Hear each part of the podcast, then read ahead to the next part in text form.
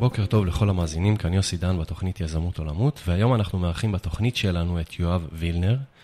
יואב הוא מנכ"ל רנקי, אז קודם כל, שלום יואב ותודה שהצטרפת אלינו לתוכנית. אהלן, תודה לך.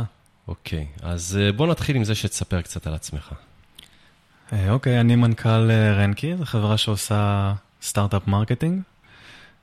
עבדנו עד היום עם משהו כמו 130 סטארט-אפים שהם מכל העולם. וואו. בגיאוגרפיות מסוימות, או שהתמקדתם בארצות הברית? זה התחיל פה מהארץ, אני גם ארחיב טיפה אחר כך, המשיך לאירופה ולארצות הברית. אוקיי. אבל כל העובדים שלנו פה כרגע לפחות. אוקיי. בזמן הפנוי, מנטור באקסלרטורים, אני נמצא גוגל, מייקרוסופט, יאהו, כל מיני האבים וחממות גם בלונדון, וכותב טורים, מדבר על סטארט-אפים בכל מיני מגזינים, פורבס, האפינגטון פוסט, אינק מגזין. כן. איפה, איפה שרוצים אותי אני כותב. בחודש טוב הייתי אומר שקוראים אותי כמה מאות אלפי אנשים, אם היה לי זמן לכתוב. כן, כן, אנחנו נגיע גם לשאלה הזאת מתישהו לגבי הבלוגים. אמ, טוב, אז השאלה הראשונה בעצם שרציתי ככה לפתוח איתה בנושא של אה, שיווק אה, סטארט-אפים, זה ככה אם תוכל לעשות לנו קצת סדר ולהגיד לנו איזה אסטרטגיות שיווק קיימות היום לסטארט-אפים, ואיך בוחרים את האסטרטגיית שיווק הנכונה לכל סטארט-אפ. אוקיי, okay, אמ, um, בוא נגיד ש...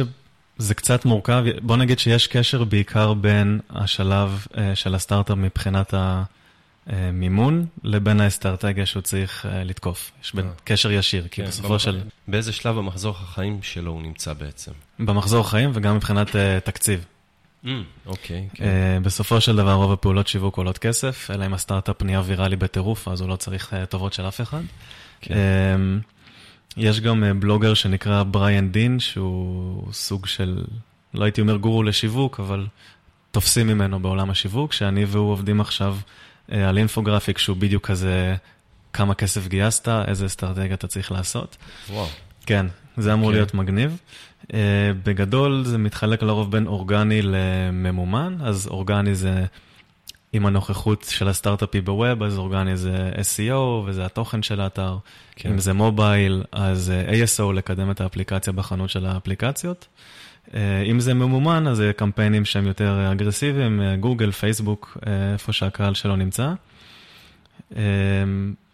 בגדול האסטרטגיות מתחלקות בין שני העולמות האלה, ומשם זה מתפרק לעוד מלא מלא דברים. אורגני זה יכול להיות פרסום בסושיאל, בקבוצות, פרסום גרילה, לבוא ולעשות ספאם נחמד וחביב כזה של איזה יופי של אפליקציה מצאתי. זה כן. משתולל בעוד אה, מיליון כיוונים שונים. יפה, אוקיי, אז אה, דיברת על האינפוגרפיק הזה, אה, אז אתה יכול לשתף אותנו ככה, עוד לפני שזה יוצא, על זה עדיין, או שזה עדיין בבנייה בהתאבות? זה ממש בבנייה, בבנייה ועיצוב. מי שמהתחום זה לא יחדש לו הרבה, זה obvious של, אתה יודע, גייסת סיד ראונד, עוד כן. אין לך מספיק כסף כדי להשתולל, זה דברים שהם יותר אה, בתוכן שלך, בבלוג שלך. אה, גייסת A-ראונד, יש לך כבר כסף קצת לעשות קמפיינים אה, אגרסיביים, לתקוף יותר סוגים של קהלים בכל מיני מקומות. מה, מה זה אומר קמפיין אגרסיבי מבחינתך? אגרסיבי הייתי אומר יותר חצוף במרכאות, לא, לא, לא, לא, לא לחכות שאנשים יחפשו ביטויים שהם אחד לאחד מה שאנחנו עושים. אלא לבוא ולמצוא אותם על הוול שלהם בפייסבוק בלי שהם יודעים שהם צריכים אותנו. לעשות קמפיין שהוא על שם של מתחרים של הסטארט-אפ, שהם חיפשו את המתחרה, הגיעו לסטארט-אפ שלנו. כן. אה, אם יש לנו רשימת אימיילים, ניוזלטר, אה, אז לעשות בפייסבוק קמפיין של similar audience, להגיד אז אני רוצה את כל האנשים שדומים להם, אה, לחפש אותם כשהם לא, לא מחפשים אותנו. וזה מצריך קצת תקציב, בגלל זה זה בשלב שהוא לדעתי seed round, A round ומעלה. אוקיי. אז, ובשלבים קצת יותר מתקדמים, איזה, איזה עוד אסטרטגיות יש בעצם? אה, בשלבים קצת יותר מתקדמים, אני חושב שזה הכל ביחד, ממה שאני רואה mm. בתעשייה פה. אה, גם יש עובדים שעושים marketing full time, גם יש את ה agency שעוזר לעובדים שעובדים full time. במקביל אליה יש agency של PR, ו... ובסוף משלבים כוחות בהמון המון ערוצים. דרך אגב, הזכרת PR, אה, אז אתם גם חברת PR? אנחנו לא, זאת שאלה מעולה, כי מקבלים כן. אותה איזה חמש פעמים ביום. כי זה, זה הכנה לשאלה הבאה שרציתי לשאול, מה אתם שונים מחברת PR בעצם? כי גם אתם ככה חושפים סטארט-אפים במסות. כן. אם זה ויראלי, או... אז בעצם מה ההבדל ביניכם לחברת PR? Uh, ההבדל המרכזי הוא שאנחנו לא, אנחנו לא רואים את עצמנו כיחסי ציבור, אנחנו לא יוצרים קשר עם uh, מדיות אחרות. אנחנו, נגיד, חברות PR בארץ, הן uh, יכולות לסדר לך ראיון בטלוויזיה, כן. הן יכולות uh, לסדר לך לדבר בכנס. אנחנו פחות עושים את זה.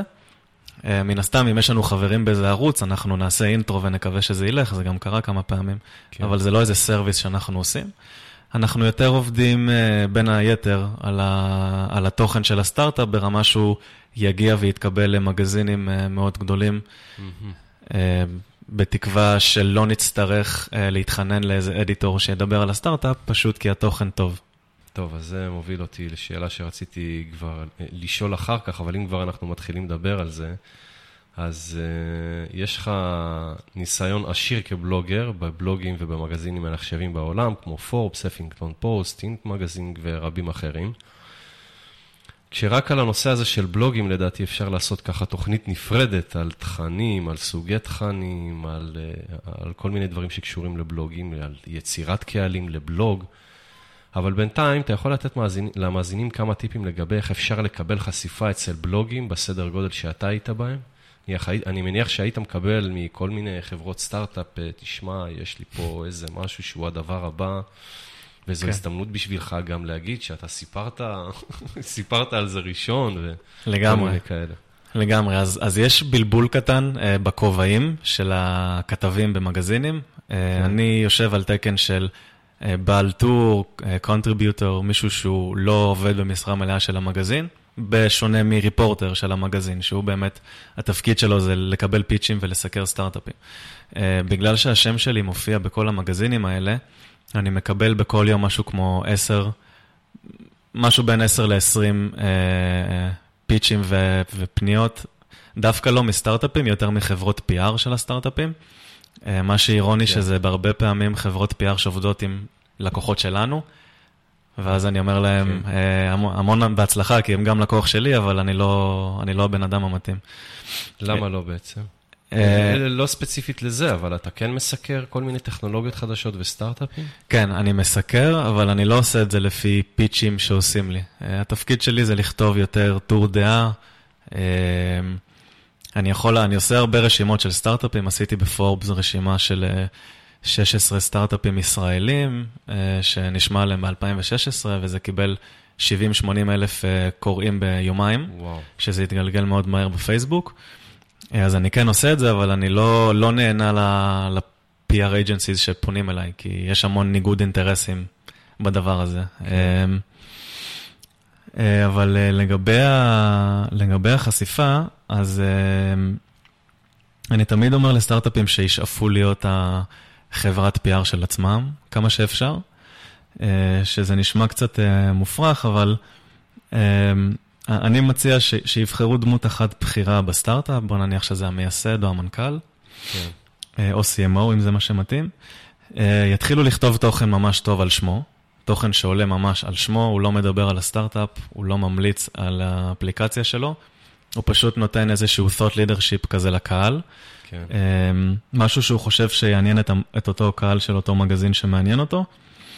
אה, וצריך למצוא את האדיטור של המגזין הזה, ולמצוא אותו ולהציע לו את זה. היי, כתבתי מאמר אורח למגזין, אה, אני חושב שזה יתאים לקהל. כמובן שאומרים להם שאנחנו לא מחפשים איזה משהו חד פעמי, אלא אם המאמר הזה מתקבל, שיפתחו לנו טור, ואנחנו נהיה גם אה, כותבים פעם בשבועיים, שלושה. המטרה היא לבנות את הפרסונה הזאת של הסטארט-אפ, שאנשים יאמינו לה בגלל שהיא כותבת תוכן טוב, ואחרי זה שהולכים ובודקים מאיפה הכותב הזה הגיע, רואים שהוא המנכ"ל של הסטארט-אפ. אמ, זה דבר שעובד לפי דעתי יותר טוב מ-PR קלאסי, ואתה יודע, כאילו זה לא, זה שסטארט-אפ גייס עכשיו 2 מיליון דולר וזה בדף בית של TechCrunch, אה, זה גם נעלם משם אחרי כמה דקות. אה, אם כתבנו מאמר ממש טוב, שאנשים משתפים אותו עוד ועוד כי הוא, כי הוא מעניין אותם, אה, זה הרבה יותר מ...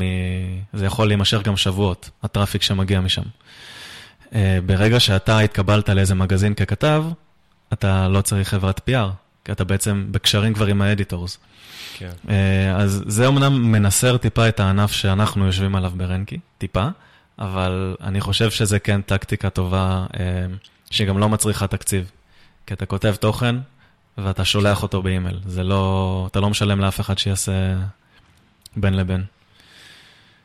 אה, זה לדעתי אסטרטגיה מאוד חזקה של להגיע למגזינים האלה. גם אני כתבתי לפני כמה שנים מאמר אורח לבלוג, למגזין בארצות הברית שנקרא אה, Read Write Web, שהוא שינה שם ל-Read Write פשוט.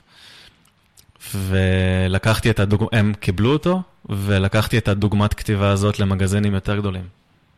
וזה לקח שנה, שנתיים, פורבס היה לי תהליך קבלה של אה, משהו כמו שנה, אבל וואו. בסוף, אתה יודע, הצליח. כן, יפה. אוקיי, ודרך אגב, ככה, יש, אה, יש בלוגים, או אה, שבעצם כמו ב, ב, במדיות יותר, אה, יותר מסורתיות, שבעצם מאפשרים להכניס תכנים בעצם בתשלום, אבל אז עם האינטגריטי של אותו בלוג, של אותו בלוג, הם בעצם רושמים איפשהו שזה כן. בחסות מישהו, אבל אני מניח שהערך הכי גדול זה... כשזה לא בחסות, אלא אה, אחד הבלוגרים בעצם מסקר... אה, בדיוק. אה, גם זה מבאס את הקוראים קצת לראות את השורה הזאת, כי הם קולטים שהם פשוט רואים פרסומת. כן. וגם זה יקר, אתה יודע. כן. המגזינים הגדולים יגידו לך, הגדולים באמת, אתה יודע, של העשרות מיליונים של קוראים, יגידו כן. לך, אין בעיה, נסקר אותך, תשלם 20-30 אלף דולר כדי שנקדם אותך בסושיאל שלנו. וואו. זה לא שווה את זה, אתה יכול אולי להגיע לשם כן. גם בחינם. טוב, בואו נדבר קצת על החלק של השיווק. אתה יכול לתת אה, דוגמאות לשיווק מוצלח של סטארט-אפ, אה, זה יכול להיות גם אה, מכאלה של עבודה שרנקי עשתה, או דברים שראית ככה מהצד כאובזרבר וראית משהו מאוד מאוד מוצלח. ו- ואם תוכל לספר ככה על הטקטיקות שאתה או מישהו ישתמש בהן כדי להשיג את היעד השיווקי שלו. כן, אמ, אז, אז כן, אז יש המון דוגמאות. אה, אני חושב שבעולם יש דוגמה מאוד בולטת, שגם חבר'ה שהם מהתחום של ה marketing, אה, כולם מכירים אותה.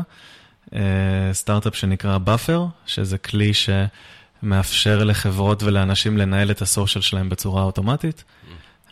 זה כלי מאוד נוח, קל, מינימליסטי כזה, אין לך איך להתבלבל בו, ואתה יכול לתזמן את הסטטוסים של החברה לשבועות הקרובים. אה, זה כלי אה, מאוד נחמד, שהוא לא כל כך היה מוכר עד שהמנכ"ל שלו התחיל לעשות את מה שאמרתי קודם, והוא לקח כמה חודשים מרוכזים והוא פיזר כמה עשרות של גסט פוסטים כאלה בהמון המון בלוגים, אה, עד שהטראפיק שהוא קיבל מהבלוגים התחיל, התחילה להצטבר. ואז היה לזה גם את ה-added value הזה של עוד לינקים לאתר, וזה קידם אותו על כל מיני keywords. בסוף אנשים מצאו את האתר שלו בכל מיני, מיני ערוצים. ומעבר לזה שהם כלי ענק היום, שרוב החברות בעולם משתמשות בו, הם גם, יש להם בלוג, הם בנו את הבלוג שלהם בצורה כזאת שכולם רוצים לעשות בו מאמרי אורח. זה בלוג עם המון המון קהל, המון traffic. אה, אז אני חושב שזו דוגמה קלאסית ל... ליופי הזה של ה content marketing. כמה כסף הוא הוציא על זה, אני לא חושב שהרבה, הוא ישב וכתב מאמרים, אולי לקח איזה פרילנס. אה, זה לא שהוא עכשיו עשה קמפיין ב AdWords במיליון דולר כדי להגיע לכזאת כמות של, אה, לכזאת צמיחה.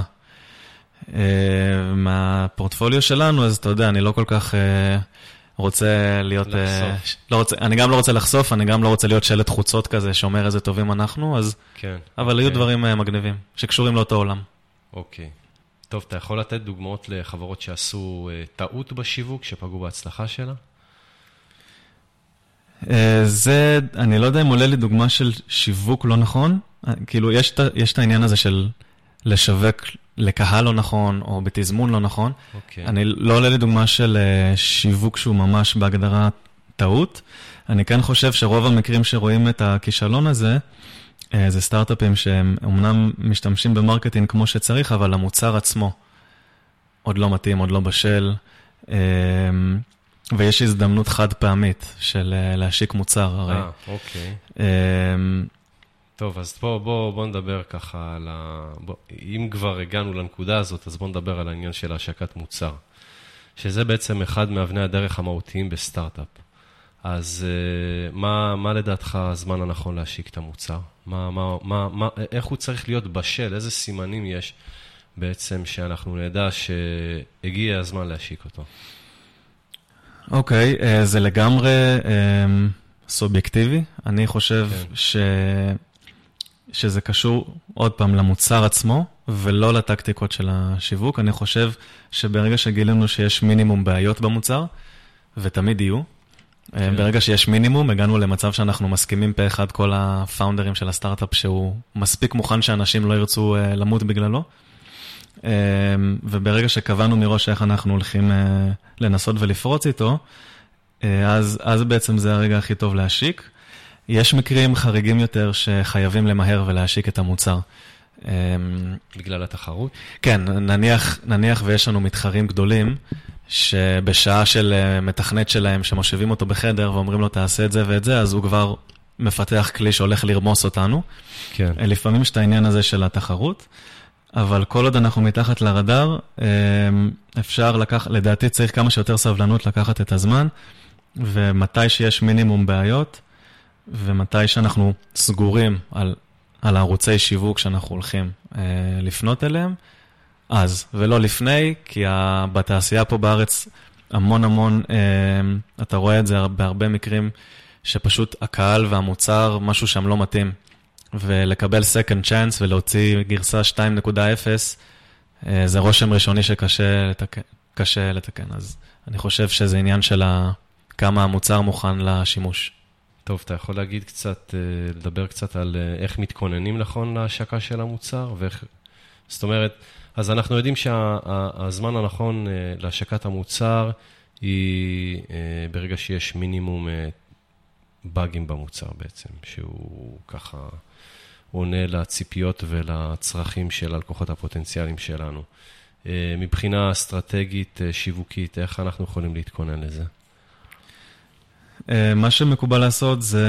דרך אגב, זה, זה משהו שבונים אותו תוך כדי תנועה, או שאתה חייב לבוא עם איזו תוכנית מסודרת, ואחר כך אה, להתאים את עצמך? אני חושב שהאחר כך הזה זה יכול להיות אסון.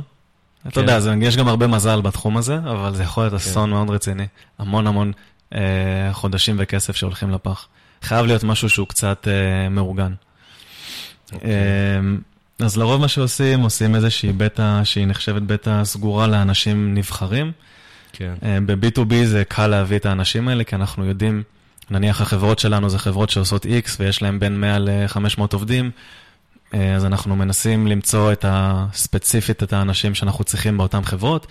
B2C זה קצת יותר קשה בהתחלה להגדיר את הקהל, אתה לא יודע אם האפליקציה שלך, אם היא למורים, אם היא לנערות בנות 12 מארצות הברית, או אם היא לכל סוג של קהל אחר, אבל אתה מנסה למצוא את ה... את האנשים שיכולים לתת את הפידבק הכי טוב, ושם אותם באיזושהי בטא סגורה של invite only. אמ, וכל ריג'קט שיש להם, כל פידבק, כל, כל תגובה, לקחת אותה מאוד מאוד ברצינות, כי זה בעצם קבוצת מדגם, וזה בעצם התכנון הכי טוב שאפשר לעשות ברמה של המוצר, חוץ מכל הדברים הטכניים, QA, ושהצוות בעצמו ינסה וגם המשפחה והחברים, אבל לוודא שאתה דוגם אנשים מהקהל שלך שינסו את, ה, את האפליקציה. אה, שוב, אם אין ברירה ואתה יודע שהתחרות הולכת להיות מהר מאוד אה, קשה, אז, אז צריך פשוט למהר, אבל אם אפשר להיות סבלני, צריך לעשות את זה ככה לפי דעתי. עוד אנקדוטה קטנה שלא קשורה למוצר עצמו, אבל כן. בסוף סטארט-אפ הוא בנוי על העובדים שלו. כן. כשמגייסים את הסכום הראשוני, או אפילו לפניו, נורא נורא מהר ניגשים לעניין הזה של לגייס עובדים. ברוב המקרים זה אי התאמה בין העובד שמיהרנו לגייס לבין ה vision שלנו בסטארט-אפ. אה, והתקופה הזאת של מתחת לרדאר, אה, של הפיתוח, של ה-QA, של הבטא הסגורה, אה, זה הזמן של הפאונדרים להתחיל ולהבין אם זה, אם זה, אם זה העובדים שאנחנו יכולים לדמיין אותם גורמים לנו לפרוץ. הבעיה הכי גדולה זה אחרי שמשיקים, אחרי שפורצים, שיש יותר מדי דברים באוויר לעשות, אה, מגלים שהעובדים לא מתאימים, ואז זה לוקח את הסטארט-אפ הרבה חודשים אחורה. אז עוד משהו שאני, סתם מניסיון אישי של קולגות שדיברתי איתם, זה לנצל את התקופה הזאת של המתחת לרדאר, כשאף אחד עוד לא יודע על הסטארט-אפ ועוד לא אכפת לנו כמה לקוחות יש לו. לנסות להבין את ההיררכיה הזאת במשרד, את הכימיה, אה, עם העובדים שהבאנו ל marketing או מה שזה לא יהיה, הם מתאימים לנו. אה, ואז כשמשיקים, אנחנו כבר רוצים להיות עם העובדים הכי טובים. כן. נוטים להזניח את זה, אה, כי זה נראה לא הכי חשוב, כי מילאנו כיסא של עובד, סגרנו את הפינה. כן. אחרי שנשיק את המוצר, נגלה שהוא לא מתאים, אנחנו נהיה עם, עם הרבה בלאגן. כן, מאיך שאתה מתאר את זה, זה נשמע טוב. תכלס זה גם ככה, זה, כן. זה one shot שיש לך, ואתה צריך לתת את ה-best, ואם אתה מפשל, אז אה, נכון. אין הרבה סיכוי שיה לך, שתהיה לך עוד הזדמנות, לא עם הלקוחות שלך ולא עם הצוות שלך, ויכול להיות שגם לא עם המשקיעים שלך. נכון, אה, בדיוק. זה, זה חשוב מאוד. טוב, אתה, אתה יכול לתת לנו ככה דוגמה לאתגרים מורכבים במיוחד שהיית צריך להתמודד איתם במהלך uh, שיווק של סטארט-אפ? אתה דיברת על זה שהיו לכם משהו כמו 130 לקוחות, ואני בטוח שהרבה uh, פעמים נתקלים באתגרים שקשורים למוצר ספציפי, או לדעת להתאים בדיוק מי הקהל הכי טוב שכדאי לטרגט בפעם הראשונה, שזה יכול להתאים לו. יש אתגרים מיוחדים שהתמודדת איתם, ככה שאתה יכול לשתף אותנו? אה, כן, כי זה שיווק סטארט-אפים בהגדרה זה אתגר אחד גדול. אה, כן. אני חושב שהאתגר המרכזי הוא אפילו מעבר ל... למצוא מי הקהל. האמת שרוב הסטארט-אפים אה, שעבדנו איתם, היה להם איזשהו קהל בראש, כלומר לא היינו צריכים מאפס לעשות את זה. האתגר הכי מרכזי שאנחנו נתקלים בו זה שסטארט-אפ הוא בעצם עושה משהו חדש, והוא עושה משהו שאין, בוא נקרא לזה ככה, בעולם של ה... גם ב organic marketing וגם paid marketing, כל מה שקשור ל search volume כן. שאנשים מחפשים היום באינטרנט, אין לזה. כי אתה עכשיו מוציא, לא יודע, עט שעושה ככה וככה, ואנשים לא ידעו לחפש את זה כי זה לא קיים. כן. אה, זה לא כמו חברה, חברות יותר old school ו corporates. אתה יודע, כל מיני, עכשיו לך תעשה SEO לשטראוס וכתר וכאלה דברים. בסדר, אנשים מחפשים רהיטים, אנשים מחפשים אוכל. זה, זה נפחי חיפוש מאוד גדולים. שיש בזה גם יתרון בעצם, כי אם אתה רוצה פרסום ממומן, אז אתה צריך לשלם עליו פחות, כי אין כל כך תחרות על, ה, על, על מה שמחפשים בעצם, לא? Uh, ת, לא, אז כן, אז אפשר לראות את זה ככה, אבל אפשר גם לראות את זה שאם אין נבחי חיפוש, אז כמה SEO ו-PPC אפשר לעשות, זה פשוט הקהל לא יבוא, הוא לא מחפש את זה. כן. Uh, זה, זה אתגר מאוד גדול, וזה גם מה שגורם להרבה סטארט-אפים, במיוחד B2B, להיות סקפטיים, כי הם אומרים... אין לנו search volume, זה למה שאנחנו עושים, אז למה, איך אנחנו בכלל יכולים לשווק? אז מה, אה, בדרך, אז מה נהוג לעשות במקרים כאלה בעצם? אז, אז מה שנהוג לעשות זה קודם כל להבין שבעצם עצם זה שאתה סטארט-אפ, ובמיוחד אם אתה B2B, אנשים עוד לא מחפשים את מה שאתה עושה. אתה צריך לחנך את השוק, אתה צריך לתפוס את האנשים שמחפשים בעקיפין אה, דברים עם הרבה search volumes, אבל שהם לא מכירים אותך עדיין. אה, כלומר, אתה יודע... אה, אבל איך, איך אפשר, נניח אם מישהו מחפש, סתם אני נותן דוגמה, מכירות, ואתה רוצה אה, לבוא, מה, להציע משהו שקשור למונח הזה שיש לו, אה, שמחפשים אותו הרבה, אוקיי? ובעצם, אה, אם אתה איכשהו תתקוף אה, מהכיוון הזה של מכירות, אז זה משהו שהוא יהיה פחות רלוונטי לתוצאות חיפוש, ואז אתה פחות תגיע למקומות... אה, נכון, נכון, נכון, אתה אומר שאם נלך על הקנה הרחב יותר, זה אנשים עם כוונת קנייה נמוכה, יכול להיות שהם חיפשו מכירות כי הם מחפשים משהו אחר בכלל. כן. וזה... אולי נתתי דוגמה לא טובה, אולי צריך לתת לא, לא. דוגמה ל... לא יודע... את קו המחשבה שלך, את קו המחשבה שלך הבנתי. כן. אנחנו גם לא הולכים על הכי גנרי שיש. אנחנו לא נלך על המילה אחת שיש לה 250 אלף חיפושים בחודש, כי החברות הגדולות שמשקיעות בקידום המילה הזאת, מוציאות סכומים של הסטארט-אפ לא יהיה. אמ, אנחנו כן מחפשים את ה-long tail keywords, את הזנב הארוך, מה שנקרא, כן, כן. שמעיד על זה שזה יכול להיות הלקוח שלנו. ואני אתן לך דוגמה שהיא לא דוגמה סקסית בכלל, אבל היא, היא קרתה פה. אנחנו uh, עזרנו לסטארט-אפ שהוא קיים כבר הרבה, 8-9 שנים, uh, סטארט-אפ רפואי, שהקהל שלו זה אורתודנטים מארצות הברית, שאתה יכול להסכים איתי שזה אחד הקהלים המצומצמים uh, שאפשר uh, לתקוף באונליין.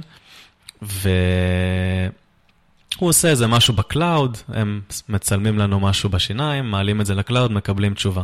במקום אוקיי. תהליך קודם, שהם היו שולחים את התמונה לאיזה מעבדה. כן. אה, וכשניגשנו למשימה הזאת של איך אנחנו משווקים כזה דבר עכשיו, אה, פשוט התחלנו לעבוד על מילים ועל ביטויים שהם מעידים על זה שהבן אדם הוא אה, אורתודנט, בלי שהוא מחפש את מה שהם עושים, כי הוא בחיים לא יחפש לעשות את זה ואת זה ב cloud. כן, יכול להיות שהוא נכון. יחפש על הכיסא המתאים לקליניקה שלו, יכול להיות כן. שהוא יחפש מה מותר לי, אסור לי, פתחתי עכשיו קליניקה. ל- ללכת על העובדה שהוא רופא שיניים צעיר, יש הרבה ביטויים שעם הרבה brainstormים אפשר להגיע אליהם, ובסוף גם בתוכן שלו וגם בקמפיינים שלו זה עבד, זה עבד טוב. זה הביא אורתודנטים שחיפשו דברים אחרים שקשורים להיותם אורתודנטים. וזה לא, ו, והם בסוף הם, הם הגיעו לבלוג שלו לדפי נחיתה שלו בקמפיינים, והם אמרו, אה, ah, איזה יופי, זה מוצר שיכול לעזור לי. אוקיי, מעניין. אז, אז מה שאני רוצה לשאול בעצם, אז אם אה, מחפשים את זה פחות, אז אולי כדאי להשקיע יותר ב, באותו פרסום, אה, נניח, אם אני מגיע לכל מיני אתרים שקשורים לנושא, אז אה, לחשוף בפני אותם האנשים שנכנסים לאתר את השירות הזה, וככה לטרגט אותם. זה גם משהו שיכול להיות, אה, זה גם יכולה להיות טקטיקה טובה? כן, לגמרי. כל מה שהוא, בסטארט-אפים, אה, מה שעובד הוא מה שלא אה, שגרתי. אם, אם מה ששגרתי זה להגיד, אוקיי, אנחנו עושים כמה דברים, הנה הביטויים הגנריים שלהם, בואו נקדם אותם, וזה מה שכל חברה אחרת בעולם עושה, אתה צריך לחשוב הפוך, אתה צריך לחשוב איך אתה מגיע לקהל הזה דרך החלון, לא דרך הדלת. אבל אם אתה כן. מוצא את tail keywords אה, הכי חזקים שיש, המתחרים שלך לא חשבו עליהם, כי בסך הכל זה אין ספור. כן. אפשר בכל וריאציה שהיא לשחק עם זה, אתה בסוף תגיע לקהל הזה הרבה לפניהם. אה, אני רוצה לשאול אותך שאלה, לפני כמה זמן, לא יודע איך הגעתי לזה, אבל נחשפתי למשהו, ל- לאיזה מוצר שנקרא אלקסה, איזו תוכנה כזאת שמאפשרת בעצם, והם כל הזמן שולחים לי לאימייל, אל תבזבז את הזמן שלך בשביל למצוא long tail keywords, אנחנו נספק לך כלים שיכולים לעזור לך בזה. אה, אלקסה כן, זה כלי, בעצם הוא מודד, זה מדד כזה של traffic לאתרים. כן, יכול להיות שיש להם עוד כמה זה מוצרים. אחד, כן, זה אחד הפיצ'רים. אמ, לדעתך, הכלים שקיימים היום בשוק הם כלים אה, שהם מספיק חזקים ומספיק טובים כדי לענות על האתגר הזה בעצם, של למצוא את ה-long tail keywords שיאפשרו לנו אה, להגיע ליעדים השיווקיים שלנו, כן. דרך אה, search אורגני. כן, כן, זו שאלה מעולה, כי א', זה גם דברים שאני בעיקר עוזר לסטארט-אפים באקסלרטורים, דווקא במישור הזה של איזה כלים להשתמש. כן, אמ, דווקא הכלים הגדולים יותר והמוכרים יותר, אני פחות סומך עליהם.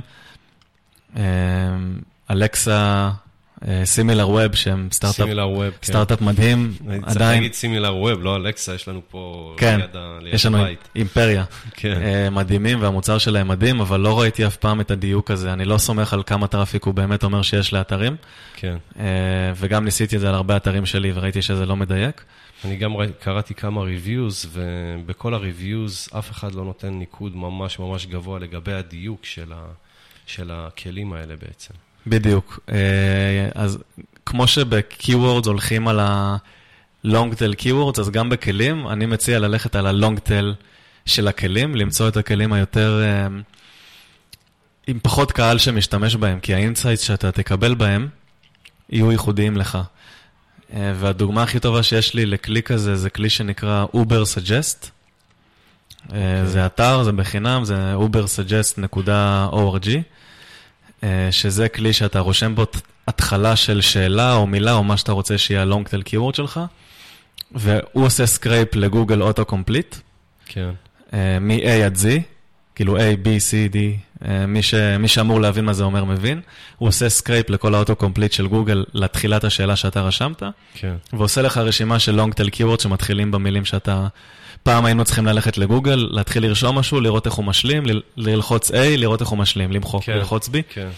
אה, שם מוצאים אין סוף של long tail keyword, זה חינם, אה, ולהשתמש בכלי כזה זה יתרון מאוד גדול על פני חברות שרוצות להתחרות בנו, והן משתמשות בכלים הרגילים, ב-keywords tool של AdWords, אה, בכל הכלים האלה. אוקיי, ויש גם את Google Analytics שנותן לך, לא Google Analytics, Webmaster Tools? AdWords. שבעצם נותן לך כל מיני רעיונות לביטויים קרובים. זה משהו שאתה מעריך אותו? אני מאוד, אני מאוד? מעריך את המספרים שיש שם, כי מי כמו גוגל יודע כמה מחפשים את זה, אבל כן. צ- אני מתכוון על ה-long tails suggestion. צריך לזכור שזה הכלי הכי גנרי שאנשים פונים אליו, ואתם פשוט תילחמו על אותם long tail keywords. אה, צריך אוקיי. לחפש את הכלים שהם לא מכירים. אז תמיד צריך לחפש את הטכנולוגיות הכי תמיד. מתקדמות והכי חדשניות, כדי להיות אה, ככה... זה, זה תמיד. אוקיי, בואו נצא להפסקה קצרה ומיד נחזור.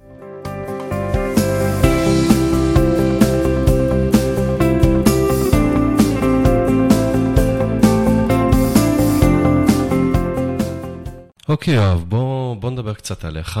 ספר לנו איך הגעת לתחום הזה של השיווק, מאיפה הכל התחיל. אה, אז משהו כמו לפני שבע שנים אה, בערך, אה, התחלתי להתמקצע בכל מה on. אה, עשיתי SEO, כתבתי תוכן, קמפיינים של PPC. זה היה גלגול קצת ארוך, אני בהתחלה, מן הסתם, לפני כזאת כמות של שנים הייתי, אה, עבדתי בחברות, הייתי שכיר, עשיתי, גם התעסקת בשיווק? כן, אה, אוקיי. אה, עשיתי פרויקטים כמו SEO של כתר ושל יוניליבר וחברות כאלה. אחר כך החלטתי לעשות switch ולעבור לייעץ לסטארט-אפים, שגם מדברים פה על לפני יחסית הרבה שנים, והתחום הזה לא כל כך היה, start-up marketing. היה המון agencies שעושות marketing, היה התחילה של המון סטארט-אפים, ולא הרבה אנשים עשו את ה... ישבו על התפר הזה. אה, התחברתי לשותף שלי, שחר, שגם הוא היה פרילנס באותה תקופה. אה, התחלנו לעבוד עם הלקוח הראשון שלנו, סלח לי שאני בלי שמות היום, אבל לא קיבלתי אישור של אף סטארט-אפ okay. אוקיי. לדבר עליו היום. אה, התחלנו עם הסטארט-אפ הראשון, שעשינו לו הכל, עשינו לו את ה-SEO, PPC, סושיאל מדיה, בלוג, אה, כל מה שלא אמרתי כנראה גם. אה, הסטארט-אפ הזה אה, נסגר בנסיבות משמחות, שגוגל קנו אותו. אני לא אומר. שזה בגללנו, אבל היינו, היינו שם כדי... הייתם חלק מהצוות. כן, גרמנו לו לצמוח מ- מלהיות מאוד לא מוכר ללהיות די מוכר. יפה. אה, הסטארט-אפ השני שלקח אותנו, הוא היה בשלב של קיקסטארטר, קמפיין של גיוס המונים. הוא לקח אותנו כדי להביא לו traffic לקיקסטארטר, שאנשים אה, יזמינו, והוא גייס 150% מהמטרה שלו. אה, ואז הבנו את הפוטנציאל, הבנו שיש פה משהו, ושאנחנו יכולים אה, להתחיל איזושהי נישה שסטארט-אפים יתחברו אליה והיא תעזור להם.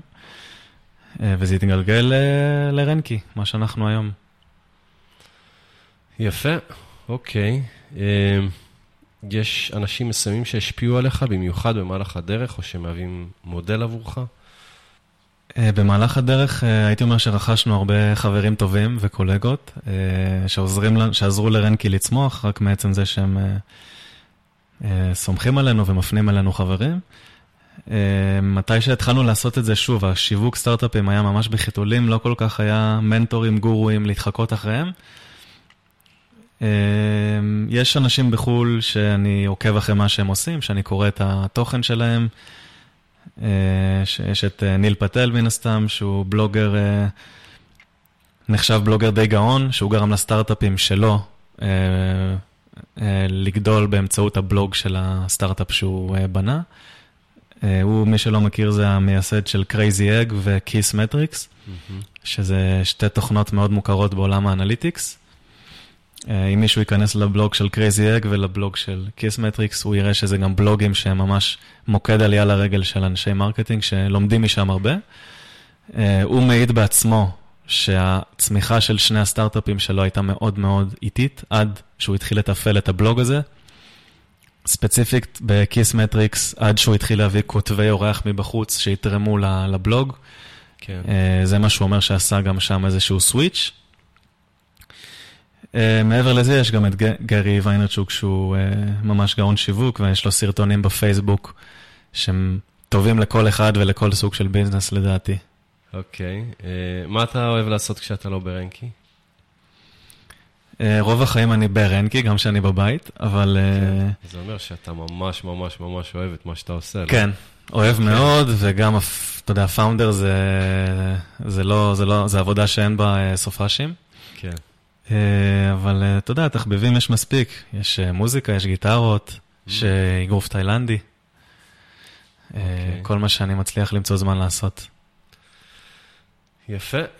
טוב, אני לא עומד בפיתוי ככה, למרות שזה חלק שאנחנו מדברים עליך, אבל אתה, מתכו... אתה אה, לאורך, ה... לאורך הרעיון כאן כל הזמן מזכיר את העניין של ה-SEO, ואני שומע קצת פחות על החלק של רשתות חברתיות ו... אה, ואולי אה, ערוצים אה, אחרים. אתה, אתה, מהניסיון שלך, אתה חושב שהחיפוש הזה, ההגעה של לקוחות פוטנציאליים למוצר שאתה משווק דרך מנועי חיפוש, זה מה שיביא הכי הרבה קונים, יותר אפילו מאיזה סרטון שמישהו עושה, וככה פתאום אה, אה, זורק הרבה אנשים לתוך האתר, או בעצם לחפש אה, משהו שיותר ויראלי. איך, איך אתה שם את ה-SEO בעצם ביחס ל, ל, לערוצי שיווק אחרים, נניח למדיות חברתיות וכאלה? אז תראה, המונח הזה ויראלי הוא מאוד מאוד בעייתי, כי סטארט-אפים כן. הרבה פעמים פונים אלינו ואומרים, אנחנו רוצים להיות ויראליים. תעשה לי משהו ויראלי. כן, וחוץ מזה שאני אומר להם, גם אנחנו רוצים שתהיו ויראליים, לא נתנגד שזה יקרה. כן. אה, זה, זה לא איזה משהו שאפשר אה, לתכנן או לצפות. אתה יודע, היה לנו לקוחות שעשו סרטונים קוראים מצחוק בהשקעה מאוד מאוד אה, מסיבית של כסף, והסרטונים שלהם לא עניינו אף אחד. מצד שני, אנחנו מכירים, רק לפני יומיים היה סרטון של איזה, של איזה אימא משיקגו שניסתה מסכה של צ'ובאקה. אה, צח... זה, שהיא שמה את זה על הראש, זה הצחיק אותה, וזה קיבל איזה מאה ומשהו מיליון צפיות ב... ביומיים. אז המונח הזה ויראלי הוא מאוד מאוד קשה אה, ובעייתי. אה, במיוחד B2B, B2B נדיר שהוא יהיה ויראלי באיזשהו תחום. כן, הדברים היחידים שיכולים להיות ויראליים, אה, אם זה B2B, אז אולי משהו בבלוג שתפס תאוצה וקיבל אלפי שיתופים, איזה infographic, איזה דברים שמלמדים את הקהל. כן.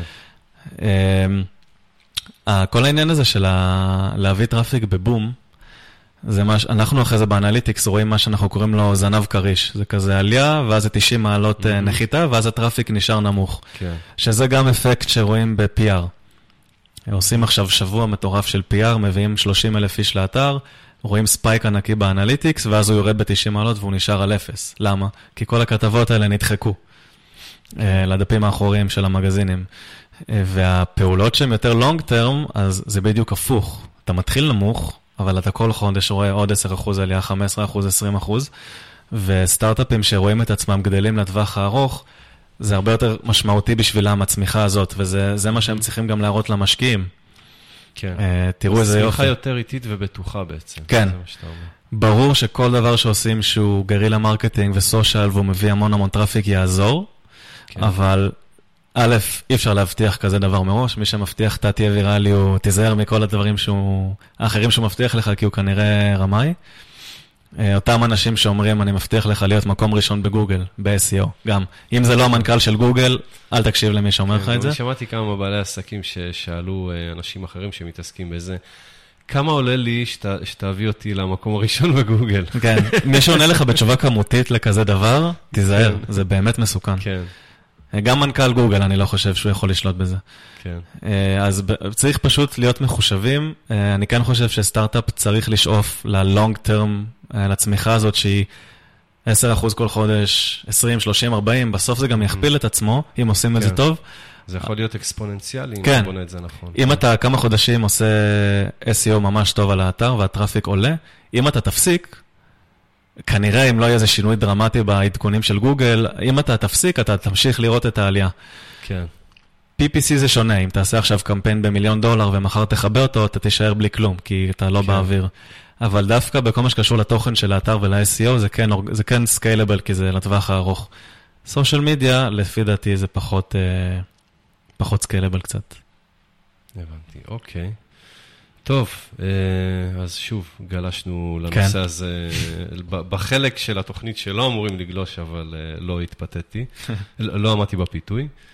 אה, טוב, בואו נצא לעוד הפסקה קצרה, וכשנחזור, נדבר על שיווק של סטארט-אפים לחו"ל.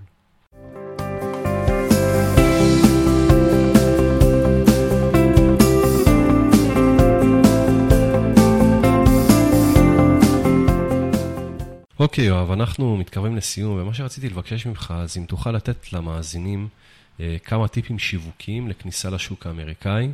אה, אולי גם תוכל לפני כן ככה לספר על, ה... על הפיזור של הלקוחות שלכם בגיאוגרפיות השונות. אה, אני אשמח. אז אנחנו עובדים, הבסיס שלנו זה מן הסתם כאן, ברחוב הברזל. כרגע עובדים עם משהו כמו 40 ומשהו סטארט-אפים.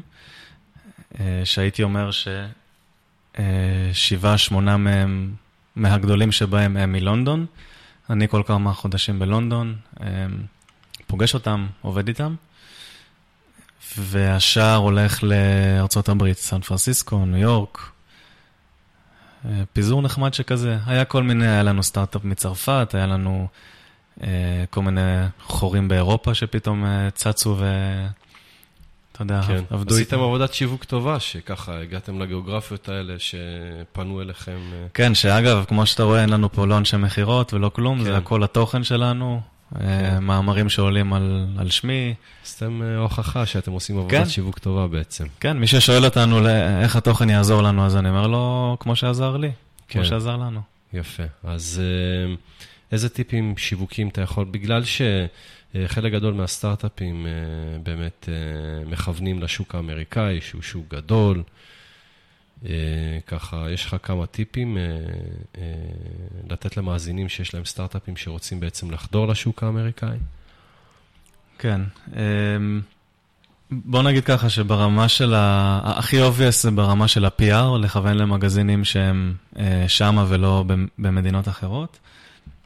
אה, אם, זה, אם מדברים על ארה"ב, עדיף להתמקד במה שנקרא מקומונים הגדולים, כל הסן פרנסיסקו גייט וניו יורק טיימס, LA טיימס, וושינגטון פוסט וכל האתרים שאנחנו יודעים בוודאות שהקהל שלהם אה, גר שם. Okay. אוקיי. אה, כי אם אתה תעלה רמה אחת מעל זה, ואתה חוזר פה לפורבס ולכל ה top tier, כן. זה בעצם מגזינים גלובליים, ואתה יכול ליפול שם על אנשים גם מהארץ, גם מאוסטרליה, מאירופה. אוקיי, אז מה רע בזה? זה בכלל לא רע, אבל אם, אם, אם החלטנו שאנחנו תוקפים עכשיו את ארצות הברית, mm-hmm. ואת הקהל ש... אה, זה הקהל שמעניין אותנו, אז עדיף להתמקד במגזינים שהם מקומיים. אוקיי. אה, עכשיו, יש עוד אתרים שצריך להיעזר בהם. אה, אתר שאני מקווה כבר שכולם מכירים, Product Hunt, שזה כן. התחיל כסטארט-אפ שהיה ב-Y Combinator, באקסלרטור שנמצא ב Silicon Valley, וגדל להיות איזשהו גביע קדוש כזה של כל מה שקשור לסטארט-אפים. כן. אה, שמי שלא בדף הבית שלו הוא כאילו לא קיים. כן. אה, אני ראיינתי אגב את המייסד של Product Hunt לפורבס, עשיתי לו ראיון ממש מגניב על תן טיפים ועל איזה כיוון אתם הולכים, אז למדתי מזה המון. כן, אני חושב שראיתי את הראיון הזה. כן, ריין, ריין הובר קוראים לו. כן.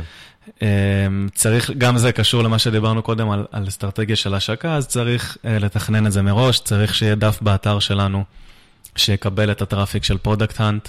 לרוב מה שסטארט-אפים עושים, הם עושים um, דף שהכותרת שלו זה Hello Product Hunters, וכיף שבאתם, והנה 30% הנחה על המוצר שלנו, או איזושהי הטבה כלשהי. וזה בעצם מהדף נחיתה שאנחנו נשים במוצר שלנו ב Product Hunt. כלומר, אנשים מתאמצים להיות רלוונטיים עד לרמה של הגיע traffic מ Product Hunt, זה כל כך טוב שאנחנו נפנה אותם לדף שהוא רק בשבילם. Mm-hmm.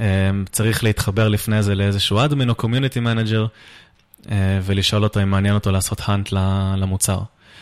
אה, שזה גם רוב הקהל שלהם, הם אמנם מאוד גלובליים היום, אבל גם אני חושב שה... top של הקהל שלהם זה כן ארצות הברית. אה, זה, אתר שמאוד טוב להיות בו. אה, יש קבוצות מקומיות בפייסבוק, נניח בלונדון, יש את הקבוצה לונדון סטארט-אפ, שבטח כבר הרבה מכירים, שיש בה כמה עשרות אלפי אה, סטארט-אפיסטים, וכשמפרסמים בה משהו זה נוגע בדיוק בסטארט-אפיסטים של לונדון. יש הרבה קבוצות כאלה גם בארצות הברית, צריך למצוא אותם. ולנסות uh, לעניין שם את הקהל. Uh, גם אם הקהל, גם אם הקהל של המוצר שלך זה אימהות. זהו, כי זה לא קהל יעד שם. אז למצוא את הממזון, אבל של אוקיי. ארצות הברית. למצוא את כן. הקבוצות האלה. כן. קבוצות של הורים, קבוצות של מאמי בלוגס, כל מיני, כל מיני כאלה. עכשיו, אם הולכים על, אם הולכים על מגזינים גלובליים, שם יש את בעל התפקיד שנקרא USA Editor, שהוא כן רלוונטי לנו, הוא כן מסקר דברים שקורים בארצות הברית. אה, לחפש אותו בלינקדאין, בטוויטר, אה, במגזין שמעניין אותנו, ולעשות לו פיץ' כמו חברת PR. אה, זה, זה, אני חושב, זה שיטות לתקוף בהתחלה את כל מה שקשור ללונץ' בארצות הברית, מעבר לזה, אם יש תקציב, אז מן הסתם PPC לארצות הברית, כל השיטות האחרות שכבר דיברנו עליהן. אוקיי. מאוד מעניין, וכאן נגמר לנו הזמן. אני רוצה להודות לך אה, שפינית את הזמן מהלקוחות הרבים שיש לך, וככה אה, מצאת את הזמן לשבת איתנו ולשתף אותנו בכל הידע והניסיון שיש לך בכל מה שקשור לשיווק אה, בכלל ושיווק של סטארט-אפים בפרט. אז שוב תודה. תודה לך, היה ממש כיף. גם לי, כיף ומעניין מאוד. בוא נעשה את זה שוב מתישהו. כן? אולי גרסה אנגלית בפעם הבאה. כן. אה, אז זהו, זה הכל חברים, תודה רבה לאורח שלנו יואב וילנר ולכם שהאזנתם לנו. אתם מוזמנים להיכנס לעמוד הפייסבוק שלנו, יזמות עולמות, לעשות לנו לייק, ואז תוכלו להתעדכן בכל מה שקורה בתוכניות שלנו כל שבוע. אז זהו, שיהיה לכם המשך שבוע נפלא ולהשתמע ברביעי הבא.